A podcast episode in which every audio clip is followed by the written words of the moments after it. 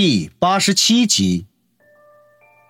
这次会议持续的时间极长，他们回到黄金海岸大酒店的时候，已经过了中午，将近一点左右，而现在却已经是下午六点多了。令人奇怪的是，会议室异常的安静，只是隐约能够听到一个两个人说话，语速都很慢，声音也不大。当时间到晚上七点半的时候。一个富态的中年人推开门，露出了半个身子，向走廊左右环顾了一下，最后落在王宇的身上，很客气地问：“你是小王？”王宇心中有些茫然，点头答道：“是我。”富态中年人上下打量了一下他，红光满面的脸上露出一丝和气的笑容来：“是这样的，李先生吩咐你去前台点些晚餐，大约二十个人量吧，清淡简单一些就好。对了。”叫他们送几瓶红酒过来。说完，又很客气地向王宇点点头，然后才缩回身子，关上了门。王宇犹豫了一下，并没有立刻离开，从十四楼去大厅前台点餐，然后再折返回来。这中间至少要耽搁十几二十分钟，万一出现什么意外，他可是脱不了干系。其实倒也有其他的选择，那就是直接打电话到前台。可惜的是，他的手机从昨晚没电之后，一直到现在都没有找到充电的机会。更无语的是，十四楼全是大大小小的会议室，因为无人使用，房门都紧锁着，想要借用里面的电话也不可能。这么一个简单的事情，此刻居然变得无解了。这些家伙，难道就不会自己打电话订餐吗？王宇郁闷地嘀咕着。正好在这个时候。走廊的一端走过来一个负责清洁的阿姨，王宇顿时眼前一亮，向那位清洁阿姨招手。清洁阿姨先是愣了愣，然后就放下手中的水桶和拖把，快步的走了过来。王宇也不废话，三言两语说明了情况，表示想要借他的手机一用。清洁阿姨倒是爽快，摸索着从怀里取出一只手机来。王宇不仅气结。居然是一只苹果六 S，没想到这个长相朴实的清洁阿姨还挺赶时髦的。给前台致电要了一些清淡的美食和红酒，说好之后，他将手机交还给对方，说了一声谢谢。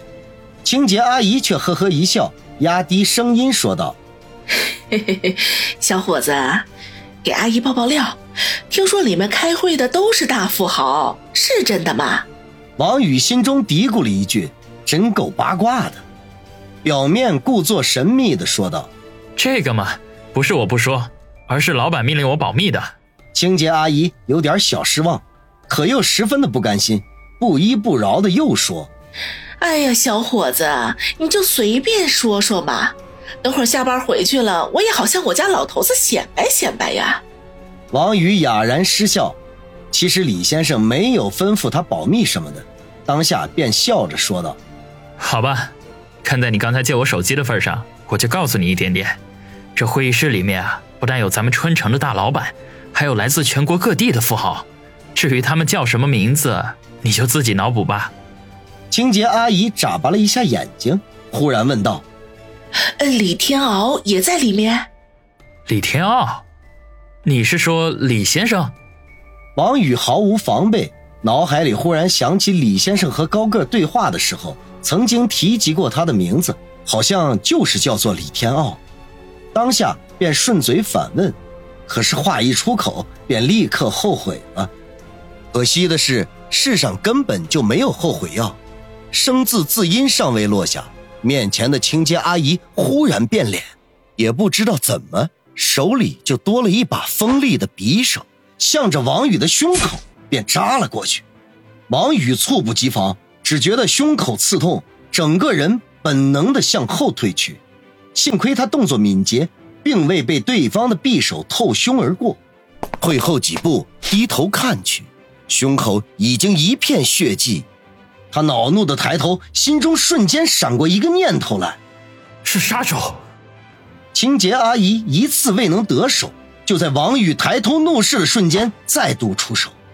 他虽然身材矮小，手脚粗壮，可动作却敏捷非常，而且下手狠辣。这一次居然直取王宇的喉结，似乎打定主意要一击必杀。而对于他的自身安危，根本就不管不顾，完全就是在拼命。王宇虽然善于格斗，身手也十分的厉害，可是面对这种不要命的打法，一时间根本无法适应，只得连连躲避。不知不觉间，被逼得离开了多功能会议室的大门口。这时候，从走廊的另外一侧安全出口，忽然冲进来两个穿着酒店工作服的男女。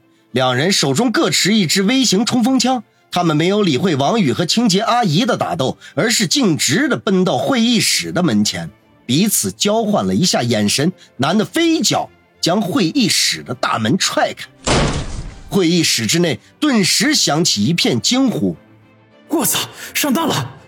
王宇暗叫一声不妙，瞧准了机会，一脚踢在清洁阿姨的肚子上。他这一脚使出了十成的力道。清洁阿姨顿时倒飞出去，捂着肚子在地上翻滚。王宇顾不上这一脚的结果如何，已经闪电般的冲向了门口处的那对男女。如果此刻李天傲被杀，他们之前的努力就全部都要付之东流了。那对男女没有料到王宇会绝地反击，心思都在会议室里。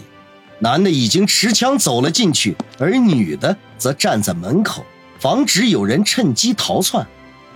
王宇冲过去的瞬间，就已经判断出了当下形势，想要力挽狂澜。